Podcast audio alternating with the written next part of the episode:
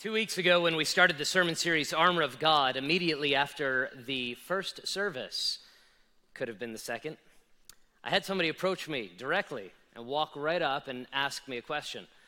They said, Pastor, do you know I was a Marine for many years? To which I replied, Of course, yeah, I know that's part of your journey, part of your story. By the way, how many military uh, men and women do we have who at one point served or currently are serving? Would you raise your hand? Let me see you. Let's give these men and women a round of applause. thank you for you. Do you know that I'm a Marine? And I said, Yeah, I, I do know that's part of your journey. He said, Do you know I'm a sharpshooter? I'm very good with guns. Now, I'm not sure exactly what he was trying to tell me at that moment. But nonetheless, he told me he was very good with guns. He says, specifically, I'm very good with a rifle. And he said, Do you know why I'm very good with a rifle? I said, No, why? I knew that he was preparing me for my next sermon. And he said to me, I'm very good with a rifle because of the hours and hours and hours I've practiced with a rifle. As a drill instructor, he taught that principle over and over and over to multitudes of Marines. The amount of time you invest in your weapon will determine how good you are with that weapon. Let me ask you a question today. What battle are you in the midst of? What battle are you facing right now? Over the last two weeks, we've made it very clear that all Christians are in the midst of a spiritual war. You have an enemy, and that enemy wants to defeat and destroy you. My question is what current battle are you facing right now? Maybe it's a relational battle and you're not quite sure what to do with this relationship. Maybe it's a parental battle and you're not quite sure how you're going to accomplish what you need to as a parent. Maybe it's a business fight. Maybe somewhere you're working with an individual and you're not quite sure how you're going to accomplish this battle. You know that you don't wrestle against flesh and blood. You know that your war is not against this person, but you're in the middle of a battle and you're not quite sure how you're going to overcome it spiritually speaking. What battle are you facing? Perhaps it's a medical battle, perhaps it's a financial battle. I'm not sure what battle you're facing in the midst of this life right now, but here's what I will tell you you can defeat this enemy and you can overcome. But what you need to do is you need to know specifically how to use the weapons of our warfare as has been stated twice already in the sermon series, two weeks ago and this week. And if this is your first Sunday here, I want to encourage you to go back and watch those two on YouTube. If this is your first Sunday, grasp this truth. If you've been here for all three weeks, understand this reality. We at Southern Hills are dedicated to training you on how to use these spiritual weapons with deadly accuracy. We want to teach you how to properly use these so that you can battle against the devil and his demons in your own life and accomplish what God is calling you to accomplish. It is not just about defensiveness. Last week we talked about the five pieces of armor, spiritual warfare armor, that are there to defend us from the attacks of the enemy. Now we're on the offensive. Now we've got two offensive weapons that can help us move our forces forward to advance the kingdom of Christ in your life, in this world, and beyond. That's what we're talking about today. The two offensive weapons that we'll be discussing today, very simple, are number one, the Bible, and number two, prayer. Let's go ahead and look at them from the book of Ephesians, chapter number six, verses 17 and following. First, we see the sword. We call that the Bible. Let's go ahead. I'm going to say, What is the sword? You say the Bible. What is the sword? What is the sword? How many have a Bible with you right now? If you do, hold it up. Let me see your Bible or your phone. I know you got like 70 Bibles in there. A lot of you have Bibles in there. By the way, if you don't have a Bible, a physical Bible, today's a Bible giveaway day. Um, I'm going to be standing out in the front, and as you come by, you can ask me or any of those people, and they will give you a free Bible. Only $50 for a free Bible. It's yours for free. No, I'm kidding. It literally is free. We've had those donated. And we want to give you a Bible, a hard copy of the Bible if you don't have one. And so, what do we see here? The sword of the Spirit, verse 17, the sword of the Spirit, which is the Word of God. Hold your Bible in your hand. Let me see you hold your Bible in your hand. You got your phone or your Bible? All right, here you go. Okay, here we go. This is an offensive weapon. Every time you pick it up, you are declaring an act of war against the enemy. He is offended by it, he is distraught by it, and it's the only way that he can be brought down. Satan sees it and he comes after you. And you are declaring war on him when you pick it up. This is why I want you to pick up the Word of God and I want you to carry it. I want you to fight with it on a daily basis. When, you, when He sees you wake up in the morning and grab your phone that has the Word of God or grab your written scripture and get on your knees and study the Word of God, you have to understand how He views that. He views that as a personal attack against Him. You're at war and you need to be good with your weapon, the sword. Now, I have a sword here today, so I'm going to pull it out. This is my. Uh, this is my. Are you ready for this? Because some of us are getting nervous here. There's, there's. This is what. Thank you very much. I know I. I know it's the sword and not me, but I, I feel 45% manlier at this moment. I, very impossible, you'd think, right? You know? Come on, Pastor. This is the illustration that the apostle wants you to grasp, he wants you to hold on to. This is not there simply to defend, it's there to attack. You're supposed to use this against your enemy. You're supposed to fight against your enemy. And here's the lie that the devil doesn't want you to understand is that you can defeat him through the power of the word of God. You have that power inside of you. I was preaching a sermon very similar to this years ago now. I think it was in the old building, James, I'm not sure.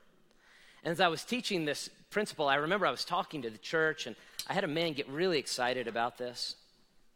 He came up to me and he said to me, Pastor, after the sermon, he walked right up to me. And you could tell the sermon somehow really affected him and he's a big guy, like a like a like a really like a giant guy, like really big. But to me, most guys are really big, you know. And he walked right up to me, and he that's too much of a laugh. Thank you very much. And he, he walked right up to me, very bold, very aggressively, and he had a very serious look on his face. So I wasn't sure what part of the sermon affected him, and if it was negative or if it was positive. And he walked right up to me, and he looked at me, and he said, "Pastor," and he pointed at me like this, down like this. And he said, Pastor, what you said in there. And I said, Hey, what I said was all the Bible. He said, Pastor, what you said in there about going to war. This is what he said to me. This is what he said. He said, Pastor, and I saw his chin start to quiver. He said, Pastor, I want you to know something. I would follow you into battle. And that's a very big compliment. And I thought to myself, follow me into battle. He's a giant man. If, I, if he followed me into battle, I would be like Rocket Raccoon sitting on his shoulder. That's how I would. you know I mean? And I think in his mind, and I think in a lot of men's minds, this is what we're picturing. We're, we're sometimes picturing a physical battle, a physical warfare, a physical battlefield where we're going to have to pick up guns and swords. And by the way, let me be very clear about this. If it ever came to defending my family, my nation, or my country, I am absolutely willing to take those steps. Not a doubt in my mind.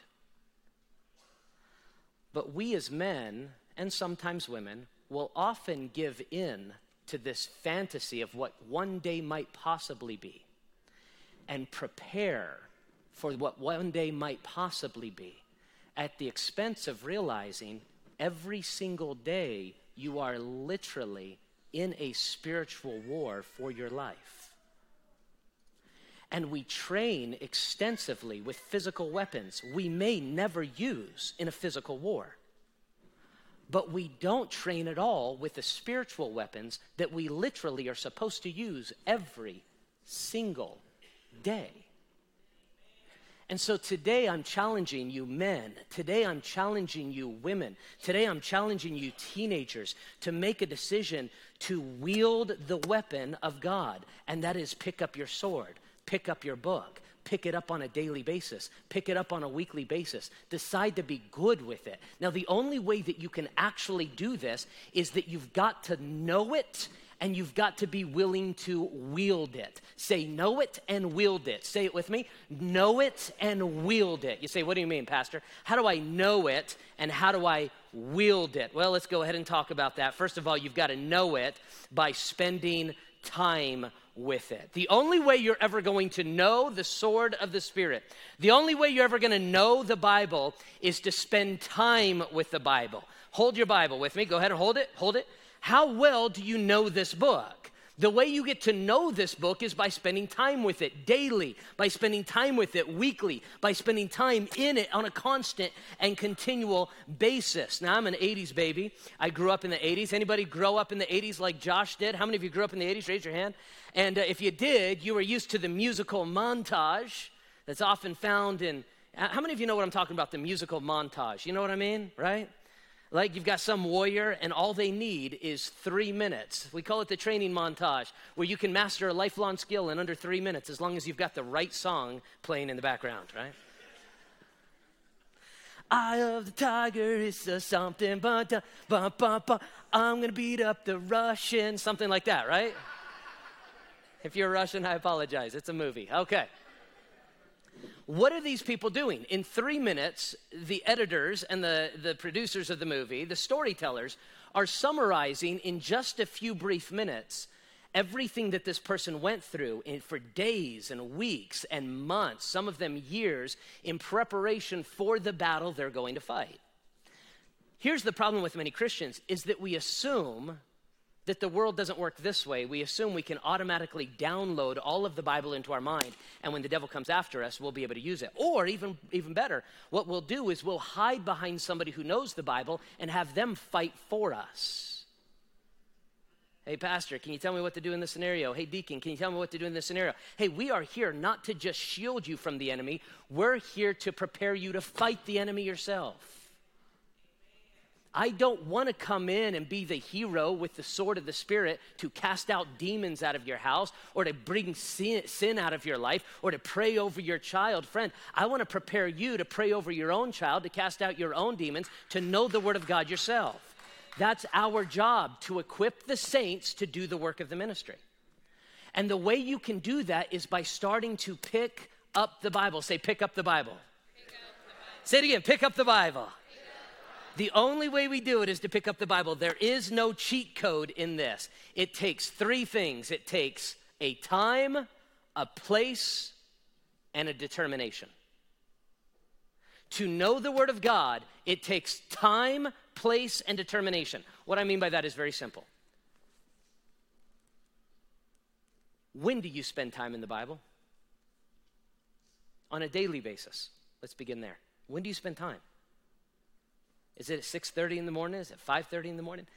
When do you spend time in prayer? I've known two prayer warriors close in my life of my two prayer warriors. The first is my father, the second has been Heather, my wife. I've never seen more consistency as a dedicated warrior. When do you spend time? Do you have time? Do you have a time? Do you have a place? I mean literally, is there a chair that you go and sit at? And do you sit there at 6:30 in the morning or at 8:30 at night? When do you sit there? And the third thing you need is a time, a place, and determination to just do it. There is no shortcut. There is no three minute musical montage. There is no way to download this information to your mind. It is literally spending time doing it. Now, look, the bare minimum of spending time in the Word of God is weekly on Sunday. This is the bare minimum. This is why we have weekly church service where I teach you the Word of God and we read the Word of God and we spend time in prayer and we sing to God. It's the bare minimum. Some Christians, the reason why they're constantly attacked by the devil and they always lose is because they don't even have a weekly time anymore spending time with God in church. Now I'm speaking to those who are at church and I'm saying you can up your game. You can get better at how you defeat the devil by spending more time here and less time with other things.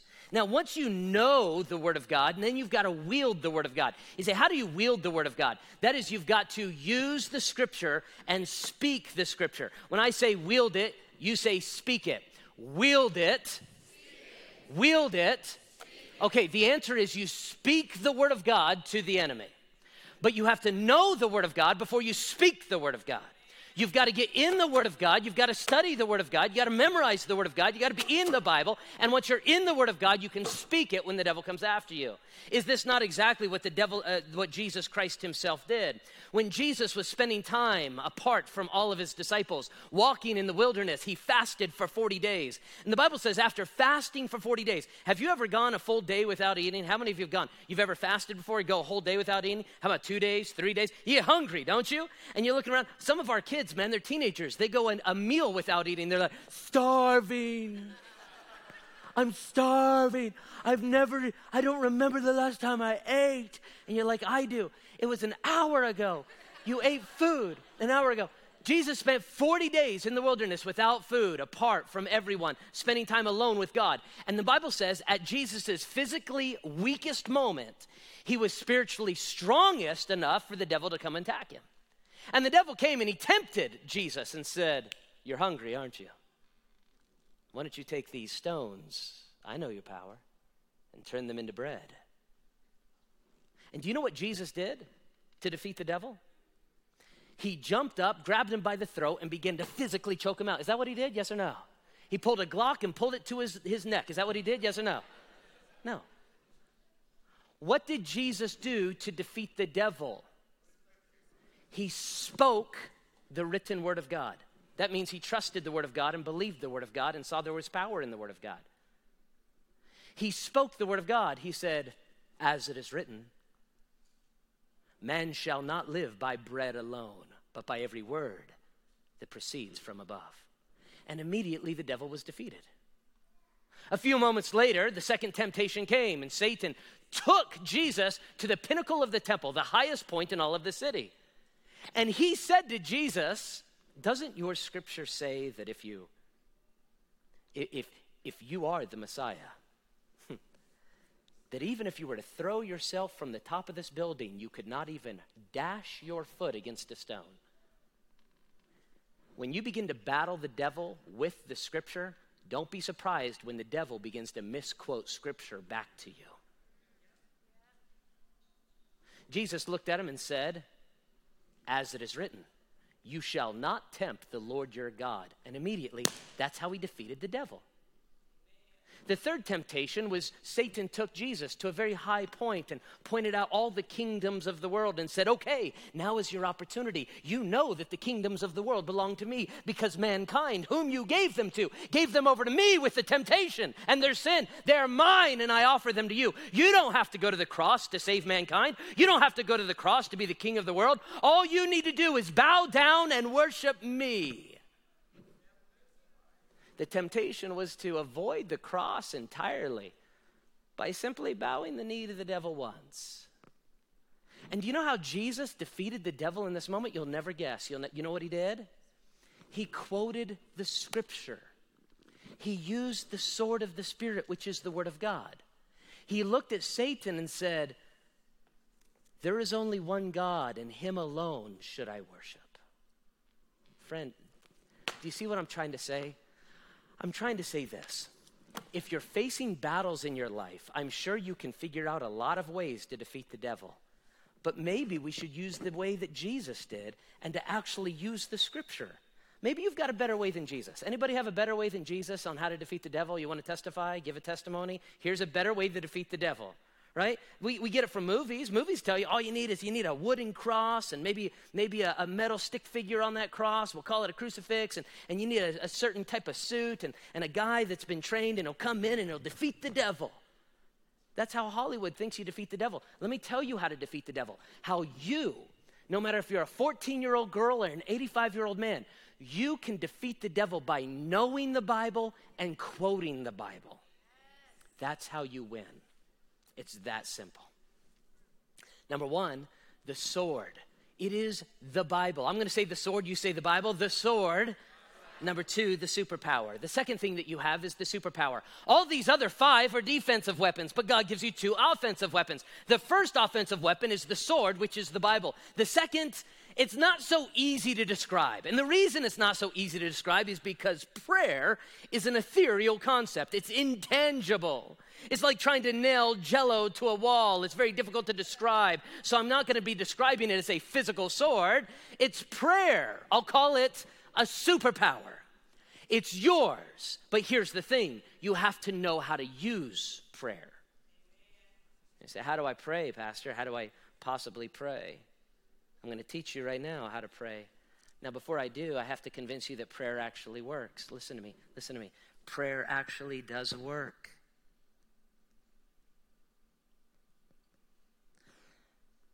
The reason why Christians don't pray is because they believe they can do something more powerful than prayer. I don't want to pray, I want to, I want to do. I don't want to pray, I want to do. It's one of the greatest lies. Listen to me, sir. Listen to me, my sister. It's one of the greatest lies the devil tells me every day. You don't have time to pray. You got to get up and do something. Do something, Josh. Do something. Happens every morning to me. Not sometimes. You understand, Jason? Not like occasionally I have this lie. Every morning, First thing I wake up and I'm like, I'm awake. I, I survived. Good. And then I think to myself, I got to get up and pray. And the devil lies to me. He lies to me every single day. It's the same lie. And I can't tell you how many times I fall for this lie. Maybe you've heard the lie before. And that is, you don't have time to pray. You got to go. You got to get up. You got to do the thing and do the other thing and do the other thing and do the other thing. And you got to do lots of things. And by the time all the things are done, you'll be done. And then you will not have prayed you don't have time to pray.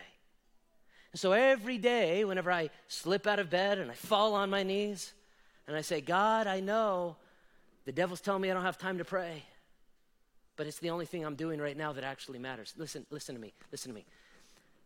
I like what the old preacher said one time. He said, You can do more after you pray, but you can't do more than pray until you've prayed. Say that again. You can do more after you pray, but you can't do more than pray until you've prayed. What a lot of us like to do is instead of prepping our lives with prayer, what we like to do is do, do, do, do, do, do, do, do, and then we sprinkle a blessing. God bless all the things I did. And God says this is not where the power is. Prayer is the power. Look what it says in verse 18 praying always with all prayer and supplication in the Spirit, being watchful to this end with all perseverance perseverance. It means it takes a lot of work to use this superpower. You've got to use it and spend time using it. And let me give you three ways in which you can use it. This is not an extensive list, but it's all I have time to give you. Three ways that you need to pray. Number one, your prayers should be desperate. Say desperate. Your prayers should be persistent. Say persistent. And your prayers should be consistent. Say consistent. All right, your prayers should be desperate. Desperate. Your prayers to be powerful should be desperate. This is where prayers become truly powerful.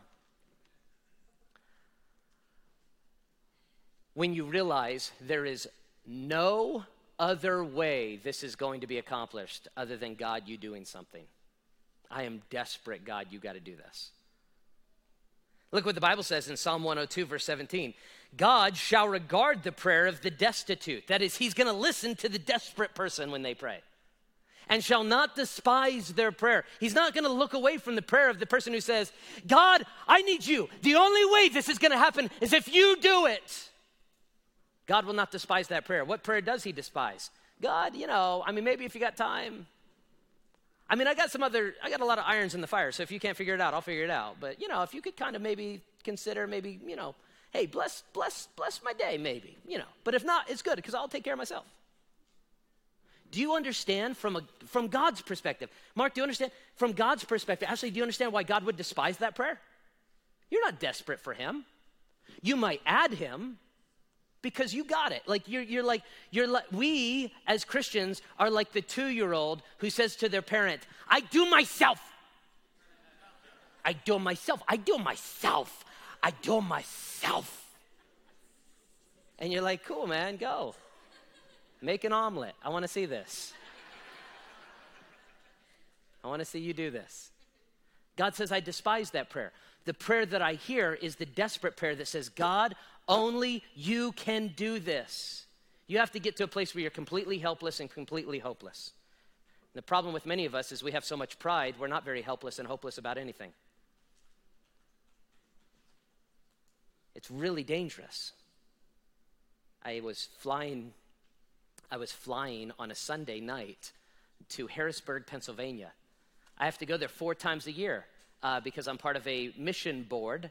I sit on the board and I have to be there physically for maybe they've never heard of Zoom. I don't know. But I have to be there four times a year and I fly out after preaching three times on Sunday and grabbing a burrito, and I j- go to the airport and I jump on an airplane. It takes forever to get there because no flights direct from Las Vegas to Harrisburg. In fact, I don't think there's any flights from Harrisburg direct to anywhere in the world because Harrisburg is in the middle of nowhere. Anybody ever been to Harrisburg before? Raise your hand. You have? Why?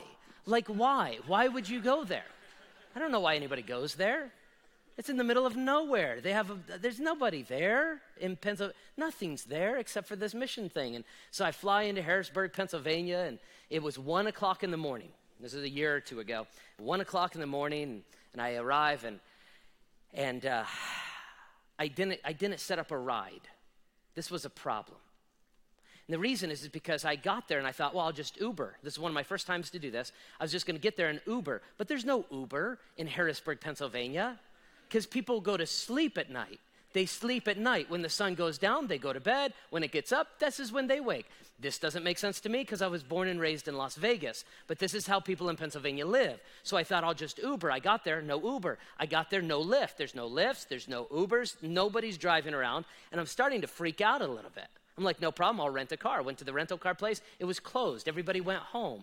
It went home. There were signs that said, we'll open at 6:30 a.m. I thought, well, that's weird. So, no rental car company. Everybody else is grabbing their bags and they're walking outside, and I see them getting in cars of family and friends. People know them and like them and picking them up. I have nobody now. Nobody is here to pick me up, and I'm getting nervous. I thought, where are the captains and the, and the flight attendants going? And they grabbed all their stuff and they got inside of a shuttle to a hotel. I said, that's a good idea. I walked up. I said, are you going to such and such hotel? They shut the door and said, no. And I said, okay, well, maybe I'll call the hotel. And I called the hotel and I said, maybe, maybe they'll send a shuttle. They said, we don't have shuttles. They said, call the taxi company. I said, duh, taxis. I remember them from two decades ago. So I, I, there was a sign that said, call a taxi. So I called a taxi. And the taxi company had a voicemail, a voicemail in the middle of the night that said, we'll pick you up at 630.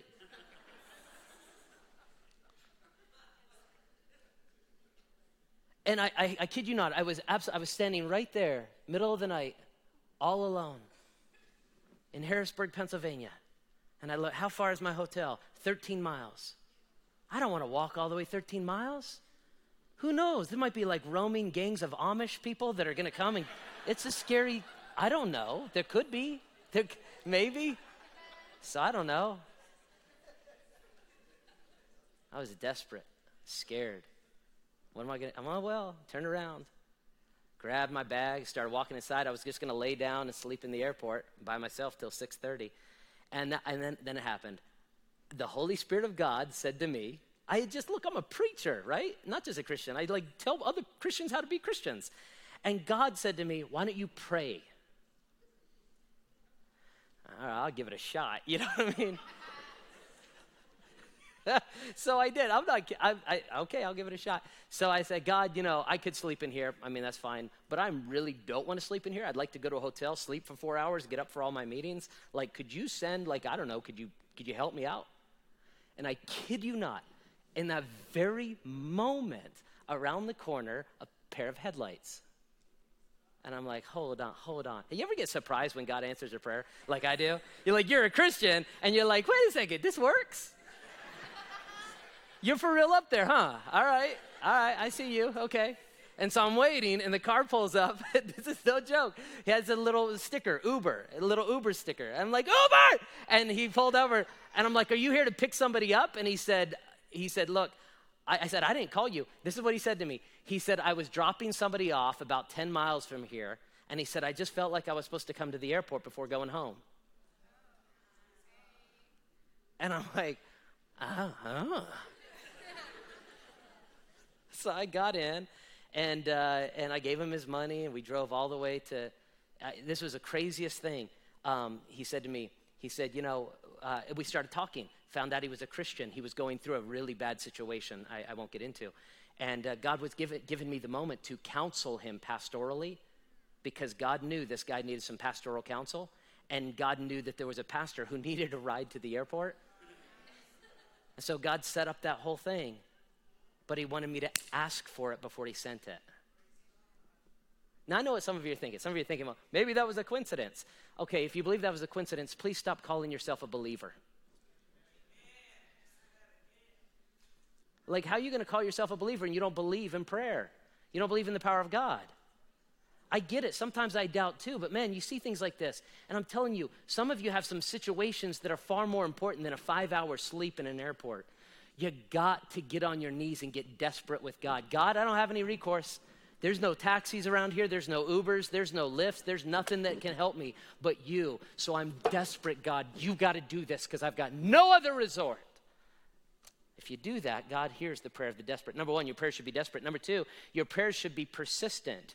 Persistent. That means they need to keep being asked. Keep on asking. Keep on asking. Look what it says in verse 18 praying always with all perseverance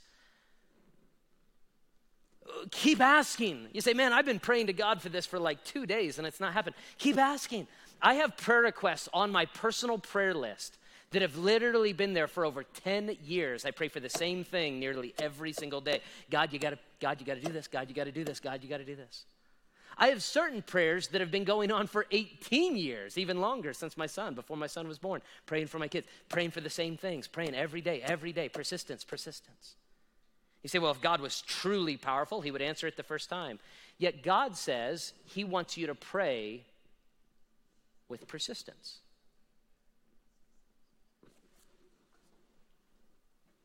Like, if you had a chance to talk to the very Son of God and say, hey, Son of God, could I get some insight on how dad works? Could you, like, give me some, like, you know, life hacks on how to approach the Almighty?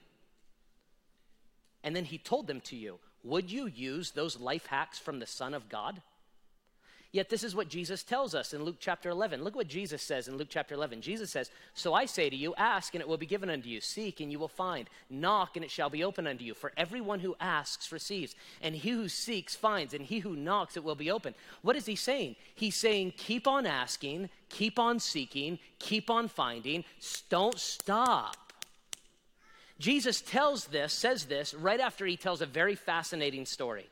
It's a fascinating story of an irritating friend. Anybody here ever have an irritating friend? They're still your friend, but they drive you nuts. How many of you know what I'm talking about? Raise your hand. You say, I don't. You are the irritating friend then. You, if you don't know who the irritating friend in a group is, you're the guy. You're the one, all right? So you know. And so Jesus tells this kind of funny story about an irritating friend who was in his home one day and he got a knock at the door middle of the night, opens it up, and he has a friend that traveled from a long distance. Hey, man, come on in, come on in. Uh, can I get you something to eat? Yeah, I'm starving. He looks in his cabinets and he sees there's no food. He's like, oh man, I'm so sorry. Can we just go to bed? We'll eat in the morning. We'll have breakfast. Bro, can you get me something now? I'm really hungry. He's like, I don't have anything. He's like, but I'm really starving. Like, I'm dying over here. Can you get me something to eat? I don't have any food. And then he thinks to himself, hey, my next door neighbor has lots of food. He always has his cabinets full. Hold on right there. And the irritating friend goes next door and he starts knocking at the door of his neighbor in the middle of the night. Hey! Hey! Hey, wake up! The man opens up his window casement and says, Hey, what do you want?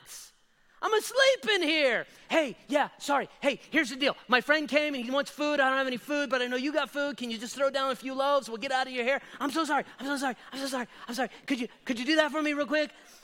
Guys looking out the window like, "No." And he says to him, you know what he says to him? "No. My kids are asleep in bed. You're driving me nuts. I don't really like you that much. Go away. Talk to me in the morning." Shuts the window casement. What does the irritating friend do? What do you think irritating friends do? They keep knocking. Hey, hey, I'm sorry. I really, I'm really embarrassed about this. You have no idea how hard this is for me. I'm really sorry. Hey, hey, hey, hey, hey, man. Hey, look, here's the deal. My friend's really hungry. I know you already told me. No. And then Jesus asked this question in the middle of the story. Jesus says, Do you think the man will feed him? Yes or no? Yes. Why? Is he going to feed his friend because he likes his friend, or is he going to feed his friend because he just wants to go back to bed? Jesus says these words. He says these words. He's going to take care of his friend because his friend is persistent. And then he says something really weird about God. He says, So when you pray, keep asking, keep seeking, keep knocking. He said, You want insight onto how dad works? Now, some of you are like, I don't think I like how God works. Well, guess what? You're not God. He can work any way he wants, and the way he realizes that he wants to see demonstrative faith is to see if you're serious enough to keep asking for what you really want. So keep knocking, keep asking, and you'll receive. So when you pray, let your prayers be desperate, let them be persistent. And then lastly, let them be consistent. Consistent, what does that mean? It means it's best to pray in an organized manner. And what I mean by that is I like to use prayer lists. I, I had prayer lists, physical prayer lists for years, and then digital prayer lists on my computer, and then I got an app that I, I, type in all of my prayers. And, and, I pray through that when I go through the app. In fact, I have a photograph, I think, of um, uh, some screenshots. For example, this is what one, some of this, this, is not my full prayer list, and some of you are like, Pastor, praise for me. I hope my name's not up there. Don't worry, you're fine. All right, this is all general prayer requests, right? Um, like right here, every single day that I pray, I pray, Holy Spirit, fill me and control me today.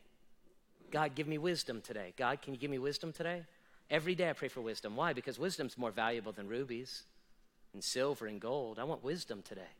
God, can you give me direction? Show me where to go. Discernment. Help me not to embarrass myself. Discretion. Help me not to say the wrong thing to the wrong person at the wrong time. God, can give me a lost soul to lead to you? God, can you give me boldness? I'm, I'm, I'm naturally uh, not a bold person, but I need boldness to do what I do. So I pray, God, will you give me boldness every day? Will you give me confidence? Will you let the power of God come upon me? Will you heal my body daily? I don't pray, God, heal my body after I get sick. I pray every day, God, continue to heal me. I don't know what's going on inside of me. Help me to obey you. God, help me to obey. I, I don't want to obey you. My flesh wants to disobey, but I want to obey, so will you help me obey you? Here's some of the prayers that I pray for our church every single day. I pray this for you every day. For you, I pray this. For you, I pray this every day. I pray, God, put a hunger of the Word of God inside of them. Let them hunger for the Word of God. We're so filled up with the junk food of the world, we don't hunger for the Word of God. So I say, God, make them hungry for the Word of God. If you ever get to the point throughout the week and you're like, man, I, I just can't wait to go to church and study the Bible, that's because God's answering my prayer for you.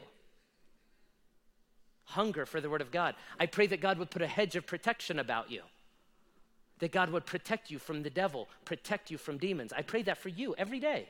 Every day I pray that for you. I pray that God would put his hand upon you what do you mean, his hand upon me? Uh, there's two types of hand in the Bible of God the hand of God for blessing and the hand of God for discipline. I pray, God, I, want, I pray your hand of blessing would be upon those who do right, and your hand of discipline would be upon those who walk away from you. Let me be really clear. You say, Pastor, are you telling me that you pray for my blessing? I pray for your blessing when you do right. I pray for God to get you when you do wrong. You say, You pray that God comes after me if I walk away from God? Yes. Yes. Some of you are like, I need to get out of this church. Yes, maybe, maybe. I pray for you that God will bless you as you walk with God and God will, um, God will discipline you as a child and bring you back to Him because walking away from God is a terrible thing for you and your family. I pray, for, I pray this all the time. Now, how do I pray this? Daily, consistently. Now, how do I remember to do this? Because I, because I have it on a daily list. You say, man, how do I, what about reading the Bible and stuff? There are different apps that help with that too, by the way. You get up and you can read a physical Bible, which I'm going to give some of you don't have one. But like, look over to the left. This is from the Bible app. Anybody have the Bible app? You raise your hand. Bible app. Bible app's super cool because you got all these Bibles you can download, and it reads it to you it reads it out loud to you. So if you're like me and sometimes you don't want to you don't want to read it physically, you can sit there and listen to it. It's really nice. You can listen to the Bible. This year, I've been listening to something called the Bible Experience, which is a bunch of actors, um, uh, uh, actors who uh, are reading through in a dramatized way both the Old and New Testament, word for word. It's super cool and I got it on Audible. And all year long, I've been listening to it. And there's certain actors I really like, and there's certain actors I'm like, that's terrible. Uh, it's not as good, right? But what's the, I'm, I'm creatively trying to find new ways to get the Word of God in my mind. Listen, as you get ready in the morning, do you really need the opinion of some media personality telling you all about what they think about what happened last night? all we do is fill our minds with either entertainment or media, other people's opinions, but we could be filling our mind with the Word of God so that when we do have to go to battle that day, we're ready to attack. Consistency is what we're talking about. And praying with consistency brings such a strength to the Christian like you've never experienced before. Now, what are the prayers that he tells you to pray? Well, he gives you a little list here in verses 18 and 19. I'll, I'll give it to you quickly. Look, look what he says in verses 18 and 19. He says, praying with all prayer and supplication in the Spirit, being watchful to this very end, with perseverance and supplication for all saints. Paul, if you read him carefully, it's constantly giving Christians prayer lists, things to add to your big prayer list. Here, his prayer is to pray globally. Say, pray globally. It means you have responsibility as Ephesian Christians or as Las Vegas Christians to pray for all Christians everywhere. Do you understand there are a lot of Christians out there that need our prayers right now? Amen? To pray for them. But don't just pray globally, pray locally. Look at what he says in the next verse. He says, and praying for me. Did you know it's not selfish to ask somebody to pray for you? And by the way, did you know what you find in the Bible more in the New Testament, you know what you find more in the New Testament? You actually find pastors asking people to pray for them more than you find people asking them to pay, ask pastors to pray for them. Over and over, you see pastors, at, and this is another pastor asking for prayer. He says, Will you pray for me that utterance will be given to me that I may open my mouth boldly to make known the mystery of the gospel? This is the prayer. Paul said, as a pastor, as a preacher, he said, Could you pray that God would give me utterance to verbalize the gospel in a way that people will understand? I've had people say to me over the years, Man, Pastor, how you explain the Bible is so helpful. I really understand it. Do you know why? It's not because I have a gift, it's because I have many people you don't know who are praying that God would give me utterance to explain the gospel with power. I have people praying for me. I ask them to, and I'm asking you to he goes on, he says, Pray for me that I might be an ambassador in Christ, that, it, that in it I may speak boldly as I ought to speak. Pray that I have boldness, he goes on to explain.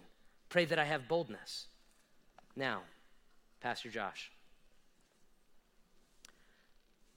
this sermon has to end because we're out of time. And you might be thinking to yourself, okay, all right, great. Pastor, we're out of time. What do I do with this? I mean, do I have everything I need to know about prayer? like, not even close. Man, Pastor, have you told me everything there is to know about Bible study? I haven't even touched on what you really need to know about Bible study. You say, well, what, what am I doing here? I'm giving you an introductory survey idea of what you need to know. What you need to do is go deeper. You say, how do I do that? Through the church? Look, I believe I would be a bad pastor if I only told you what to do and didn't give you resources to accomplish it.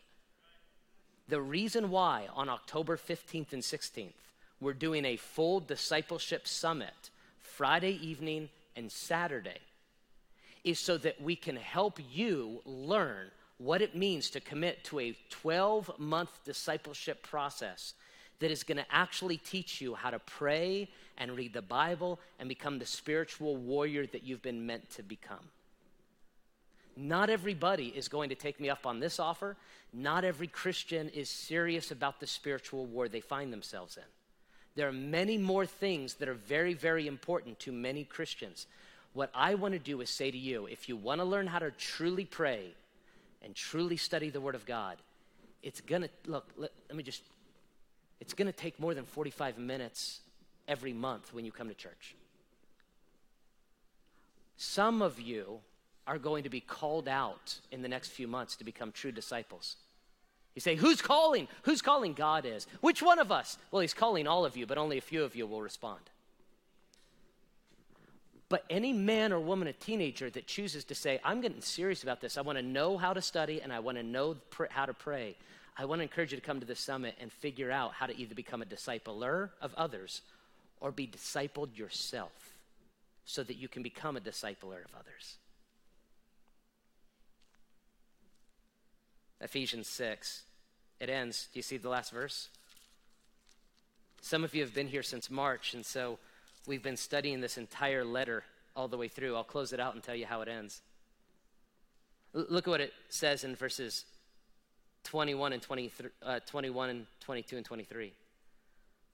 But that you may also know of my affairs and how I do, Tychicus, a beloved brother and faithful minister in the Lord, will make all these things known to you whom I have sent to you for this very purpose, that you may know the affairs and that he may comfort your hearts. And then he ends it. He says, Peace to you, brothers, and love with faith from God, the Father, the Lord Jesus Christ. And then verse 24 Grace be unto all those who love our Lord Jesus Christ in sincerity. Amen. He says, Grace, God's grace is over all of those who genuinely love God. So, did the Ephesians always stay in love with God? No, you learned last Sunday that in Re- Revelation chapter 2, it's pretty clear what happens to the Ephesians. Over the next 34 years, they fall out of love for God, and God makes it very clear I have one problem with you, Ephesus. You left your first love. The book of Ephesians ends by saying, Grace will be upon you if you love Jesus with sincerity. Revelation opens up by saying the church at Ephesus is gone. In fact, it even says, God says, I will remove your candlestick. That means I'm going to destroy the church because you fell out of love with me. Do you know how I believe that happened? I believe they put down the sword and they stopped using the superpower. Happens to every church. It doesn't happen, have to happen to every Christian. Loretta is a faithful member of our church. When she heard I was going to preach on the armor of God, she made a coffee appointment with me. We went over to Starbucks and sat down. She smiled and looked at me and said, Pastor, I've been looking forward to talking to you. She's an elderly woman. You would not look twice at her if she walked by unless you knew the spiritual power that she wields every time she prays. She said to me, She said, Pastor, she said, When I heard you were going to preach on this, I just thought I'd sit down with you and and she didn't say it this way, but I knew what she meant. I wanted to make sure you sat down with you and you get this right. Which was welcome to me because here's a spiritual warrior who's been battling Satan since before I was born. She gave me this. She was very clear to say, just for the sermon series she said, Pastor, these are all the pieces of armor. Can I walk them through with you? And she explained how important each piece was. Do you know what I want for you? This is what I want for you. I want you to be an inconspicuous, old warrior for Jesus Christ that nobody gives a second look to, but when you get on your knees and pray, the world shakes.